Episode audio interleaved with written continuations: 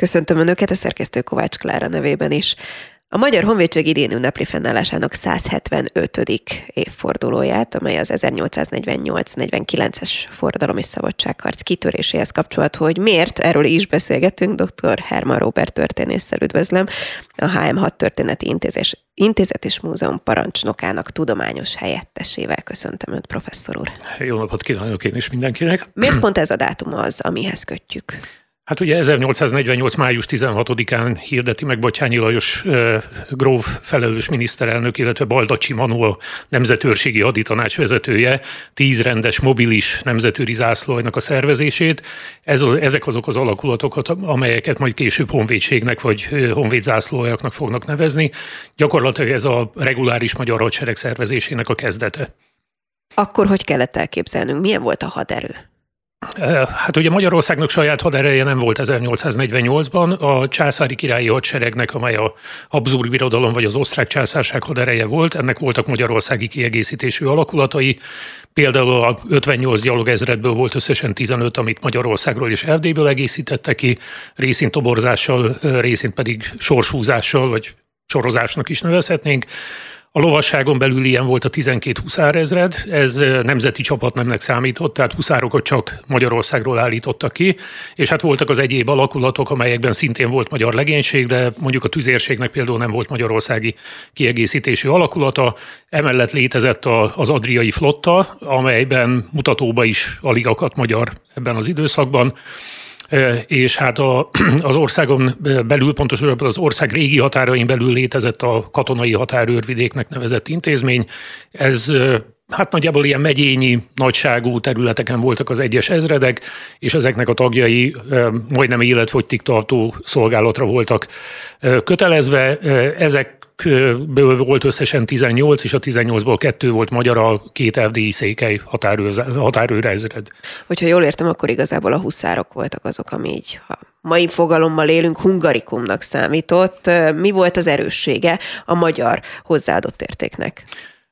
A huszárság az egy könnyű lovas csapat, nem, amelynek nem az a feladata, hogy eldöntsön egy csatát vagy egy ütközetet, hanem az, hogy portyázzon, rajta üssön az ellenségen, megzavarja az ellenségnek az utánpótlási vonalát, és hát hogyha éppen valami olyan helyzet alakul ki, akkor akár még csatadöntő, szerepe is lehet, de, de nem ez volt az elsődleges feladatuk.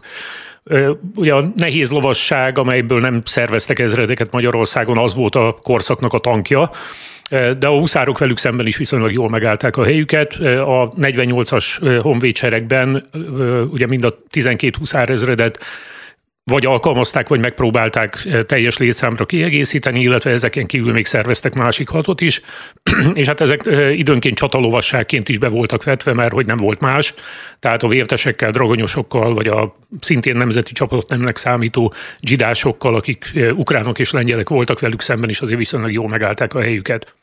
No, innen indultunk. Hogyan alakult a Magyar Honvédség története? Hogy lett ebből a kvázi ilyen hibrid állapotból egy kifejezetten magyar honvédség magyar katonákkal?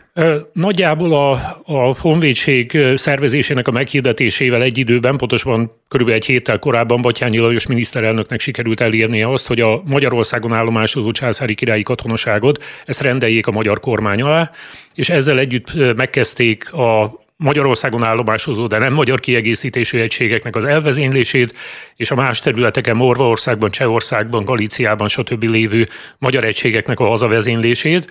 Ez 48. szeptemberig viszonylag jó ütemben folyt, vagy október elejéig, akkor, amikor kitölt a nyílt háború Ausztria és Magyarország között természetesen ez megakadt, de még utána is kerültek haza alakulatok, főleg huszárok, akik hát fogták magukat és megpróbáltak hazaszökni.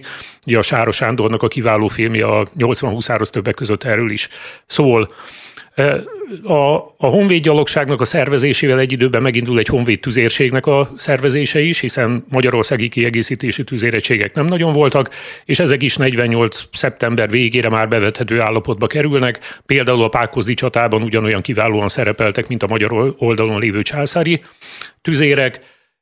48. augusztus közepén kezdődött meg újabb önkéntes alakulatoknak az úgynevezett önkéntes mozgó nemzetőrségnek a szervezése. Ezeket törvényhatósági keretek között szervezték, tehát egy-egy megye vagy egy-egy szabadkirályi város vagy kerület állított ki ilyen alakulatokat. Ezek többnyire zászlói erősek voltak, tehát ilyen 6-800 ezer, 1200 fővel rendelkeztek.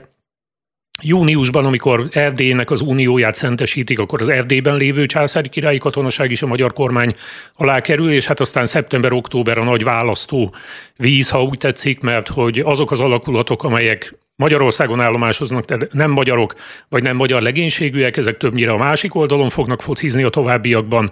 E, viszont azok az alakulatok, amelyek magyar legénységűek, és ezen kívül a szlovákok nagyon érdekes módon, azok pedig a magyar oldalra kerülnek. Tehát lényegében a, a honvédsereg, e, ha úgy nézzük, akkor a magyar, magyarországi, magyar vagy szlovák kiegészítésű császári alakulatokból ezen belül huszárokból, gyalogosokból, az első tíz honvédzászlóiból, az önkéntes mozgó nemzetőrségből, különböző egyéb önkéntes alakulatokból, illetve a 48 szeptemberében most már nem önkéntes, hanem kötelező alapon szervezett honvédzászlójakból alakul meg. És ezen kívül még vannak külföldi légiók, tehát ugye olaszok, lengyelek, illetve németek is kiállítanak különböző erősségű zászlóaljakat vagy lovas századokat. A, a hadseregnek a legmagasabb létszáma az szerintem olyan 160-165 ezer fő körül lehetett 1849 nyarának a kezdetén. Egy viszonylag dinamikus növekedést látunk, tehát mondjuk 48 decemberében vannak olyan 100 ezeren, és vagy pontosan mennyien voltak, ezt soha nem fogjuk megtudni, mert hogy a administratív fegyelem nem volt erős oldala a magyar embernek, tehát nincsenek ugyanarra az időszakra vonatkozó releváns létszámkimutatások, de ez egy óriási siker volt, hogy egy viszonylag rövid idő alatt, tehát nagyjából egy év alatt sikerült egy ekkora hadsereget kiállítani az országnak. Igen, szinte válaszolt is a következő kérdésem egyik részére, hogy milyen létszámmal lehetett hmm. számolni, ami külön izgalmas, hogy ezek szerint akkor pontos adat nincs a történészek számára. Mit lehet tudni az akkori haderőről, az összetételét tekintve, vagy egyáltalán ugye említette azt, hogy az önkéntesről kötelezőre hmm. váltottunk. Azt például hogy fogadták akkoriban a magyarok, és mit jelentett a kötelező, hiszen mi még arra emlékszünk, szerintem aki emlékszik, emlékszek, hogy sorkatonaság, és akkor 18 éves elmúltál, ha éppen nem tudtad megoldani, hogy egyetemre hm. mész, akkor be kell vonulni x időre. Igen, én is ez, voltam, ak- igen. No, ez akkor hogy nézett ki? Hát ugye az első tíz honvédzászló önkéntes alapon áll ki, és az önkéntes mozgó nemzetőrség is, mint a nevéből látszik, önkéntes volt, sőt a későbbi ilyen szabad csapatok, légionisták, egyebek, ezek is többnyire önkéntesek voltak. Ez nagyjából a magyar hadseregnek az egyharmada lehetett. Ugye azok a császári királyi katonák, akik átkerülnek a honvédseregbe, hát ők eleve kötelező szolgálattal jöttek, és 48 nyarán hoz a Magyar Népképviseleti Országgyűlés egy törvényt a hadsereg állításról, és ebben már benne van, amikor szeptemberben véglegesítik, hogy 127 fő után kell minden törvényhatóságnak kiállítani két újoncot. Ez nem volt egyébként szokatlan, mert hogy korábban is volt ilyen jellegű katonállítás, tehát 8-10 évente az országra ráeresztették ezt a, a, a dolgot, hogy a napolóni háborúk idejében is nagyjából azonos nagyságrendben volt ez a fajta hadkiegészítés, és miután nagyon jól működött a magyar önkormányzati rendszer itt, akár a megyékre, akár a szabadkirályi városokra gondolunk, viszonylag rövid időn belül ezeket ki is tudták állítani. Tehát nem, nem volt belőle különösebb gond. Nemzetiségi területeken, mondjuk a románoknál vagy a szerbeknél ott persze olyan nagyon nem örültek neki, meg időnként voltak lázongások, de, de alapvetően az, hogy december végére fölment százezer főre a hadseregnek a létszáma, az ennek a fajta hadkiegészítési metódusnak a sikere. És itt még hangsúlyozni kell, hogy ez a, a korabeli európai forradalmakkal összevetve is egy óriási siker volt, mert hogy a legtöbb helyen nem tudták megugrani ezt a, ezt a nagyságrendet, éppen abból kifolyólag, hogy a forradalmi haderőknek a többsége az önkéntesekből állt, viszont ugye a tömegeket azt csak kötelező szolgálattal lehetett bevonni. Mennyire voltak felszereltek? Arra például mennyire volt pénz, egyáltalán akarat, hogy mondjuk akkor ezt a körülbelül százezer embert, ezt megfelelőképpen felszereljék? A, a császári hadseregből jöttek, azok hozták magukkal a uh-huh. felszerelésüket és a fegyverzetüket, ezzel nem volt különösebb gond. A magyar kormány már 48 tavaszától elkezd külföldről fegyvert vásárolni. Ugye Magyarországon nagyipari méretben nem folyt fegyvergyártás. Voltak ilyen kisebb fegyverműhelyek, de hát azok olyan sok mindenre nem, nem voltak alkalmasak, meg hát inkább luxus cikkeket gyártottak, tehát gyönyörű pisztolypárokat és egyebeket. Ugye a, a különböző császári katonai raktárokban is volt némi fegyverzeti anyag, tehát ezt is amennyire lehetett igyekeztek bevonni, és 1848 novemberétől már megindult az önálló fegyvergyártás, a, a pesti gépgyárat alakították át ilyen módon, amikor ki kell üríteni a fővárost, akkor ezt a gyárat ezt áttelepítik Nagyváradra, és ott is viszonylag rövid időn belül, tehát egy-két héten belül meg tudták indítani a gyártást.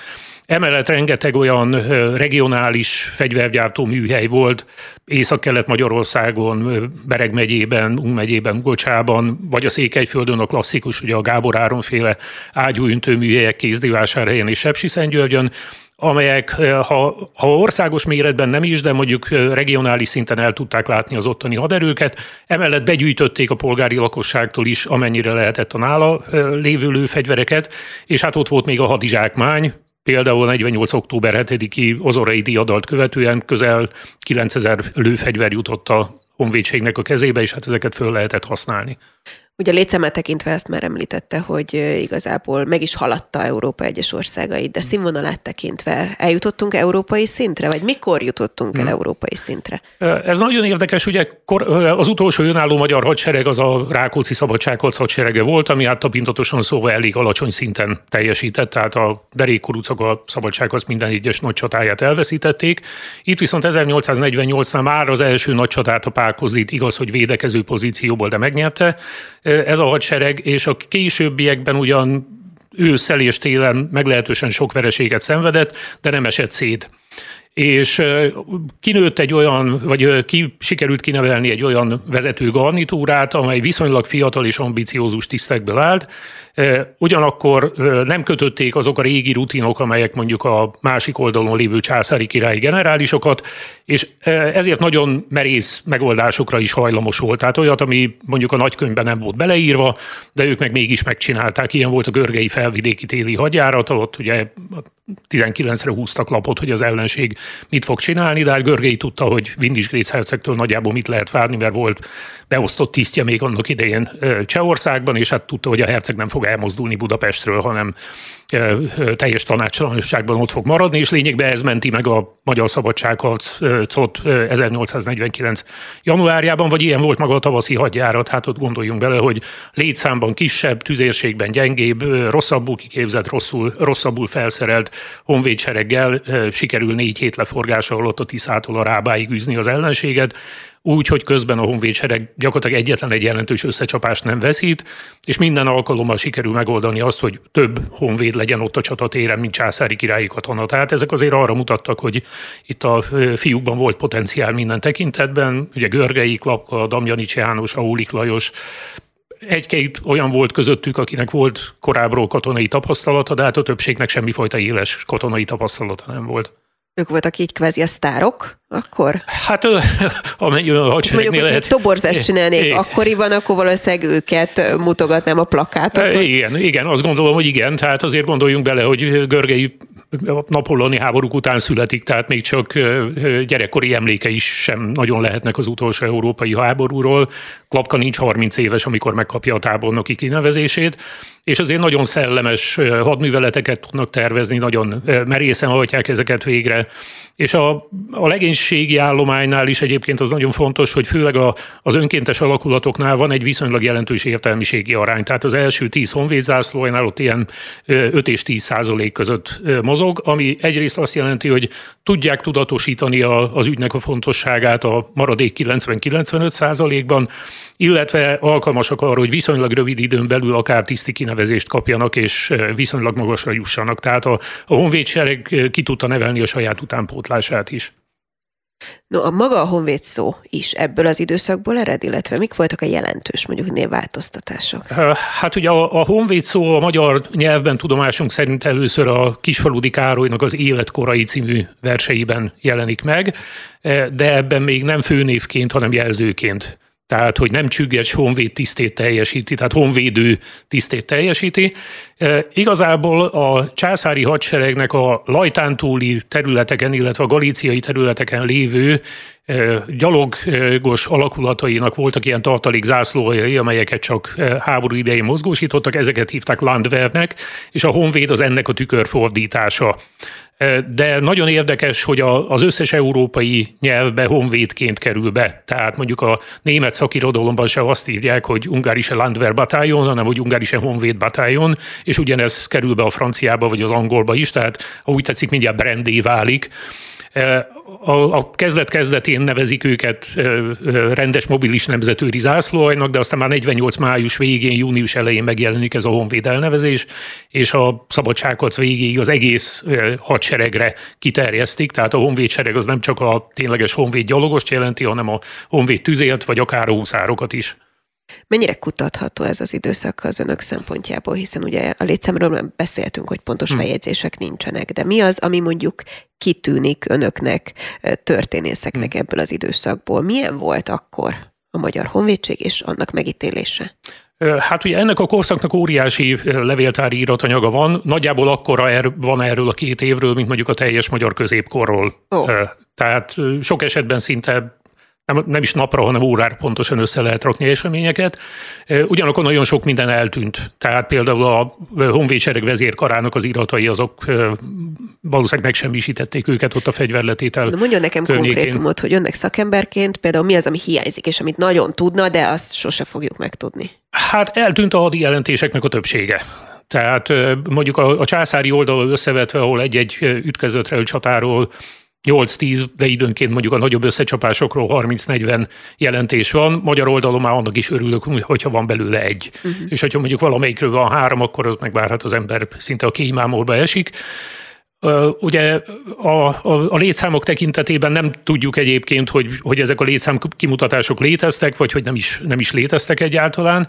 És hát amit én egy komoly adósságnak tartok, és nem tudom, hogy ez mikor fog bekövetkezni, ahol paradox módon éppen az a probléma, hogy óriási iratanyag van, ez az egésznek a, a gazdasági háttere. Tehát ez a hogyan szerelték föl, hogyan látták el, hogyan élelmezték, hogyan ruházták a, a honvédsereget. Ugye a fennmaradt iratanyagnak nagyjából szerintem az 50 az erről szól, de miután ez nem különösebben látványos, tehát hogy az ember elkezdjen gatyákat számolni, vagy nem tudom, lópatkókat, vagy hasonlókat, hát ugye a korszaknak a kutatói ebben nem, annyira nem, nem nagyon merültek el.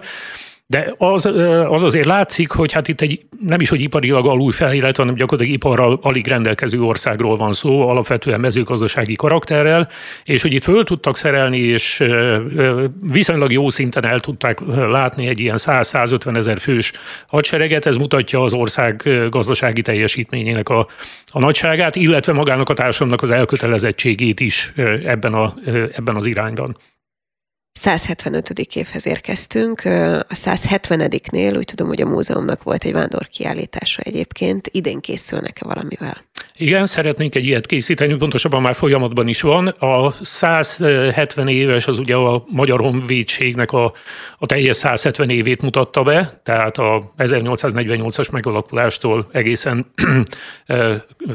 2018-ig. Most viszont egy olyat szeretnénk, amely teljes komplexitásában mutatja be a, a 48-as Magyar Honvédséget, tehát ennek az összetevőit, olyanokkal is, mint hogy a tisztikar hogyan alakult, és szeretnénk például egy külön tablót arról, hogy a teljesítmény szempontjából mit látunk, tehát hogy a különböző ütközetekben, csatákban milyen számszerűsíthető mutatói vannak a, a honvédség teljesítményének, például, hogy X ütközetből hányat nyertek meg, vagy X csatából hányat nyertek meg, milyenek voltak a, a létszámviszonyok és egyebek.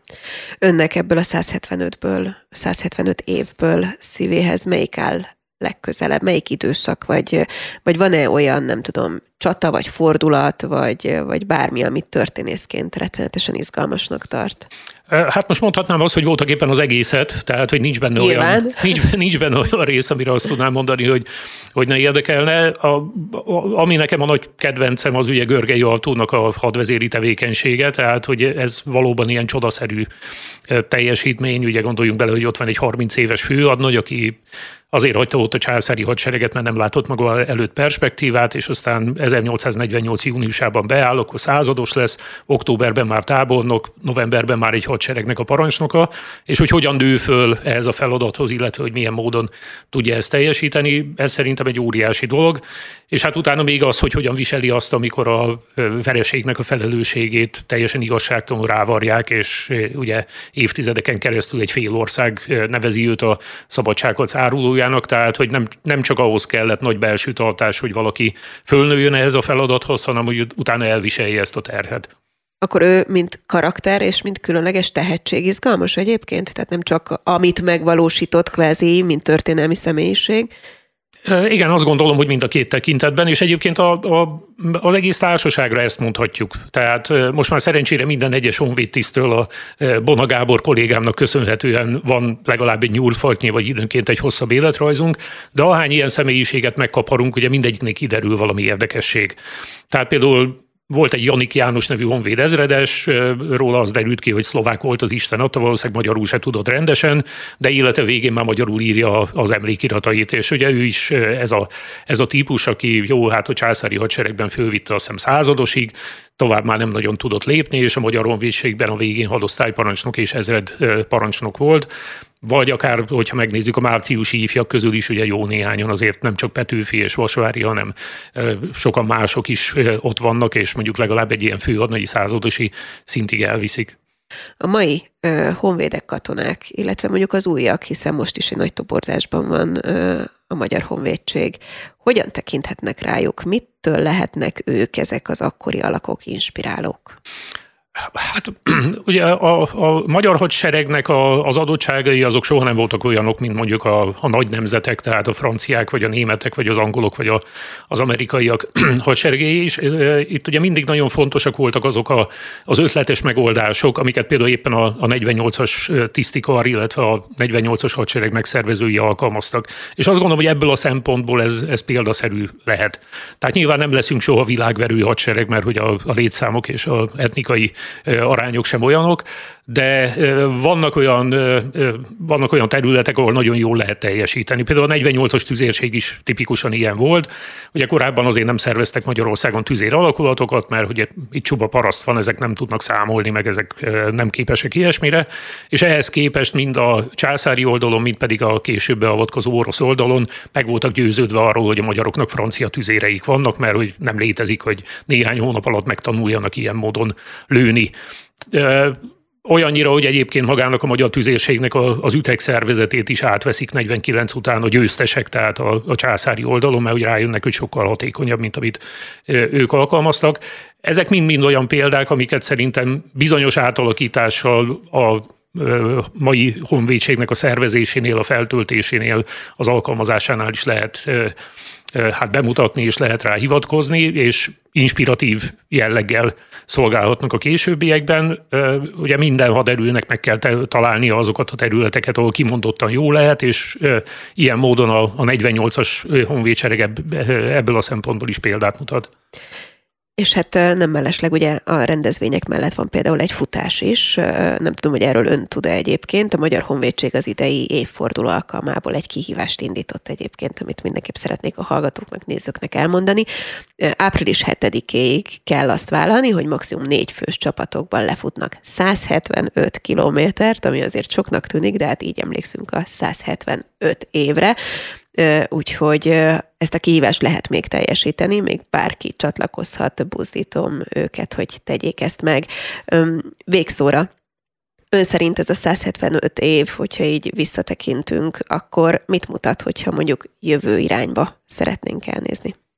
Hát erről nagyon nehéz választ adni, de ugye azt, azt láthatjuk, hogy egyrészt például 1867 után is megpróbálták visszahozni a honvédséget, ugye 68-ban a, a szintén 200 éve született Andrási Gyulának köszönhetően újjászületett a Magyar Honvédség, és nagyon erős volt ez a hagyomány, hiszen a Horti korszak hadserege is ugye Magyar Királyi Honvédség néven futott, sőt 1945 után is az újjászervezett hadsereget, amíg át nem keresztelték néphadseregnek, addig honvédségnek nevezték, 89-90 szemben pedig az első alkalommal visszatértek ehhez. Tehát itt voltak éppen ez is egy hungárikum, mint a, a huszárság, és hogy fontos, hogy ezt a fajta hagyományt, ezt a továbbiakban folytassuk és őrizzük, és próbáljuk megugrani azokat a szinteket, amiket a 175 évvel ezelőtti honvédseregnek a, a vezetői és a legénységű vagy a tiszti állománya megugrott.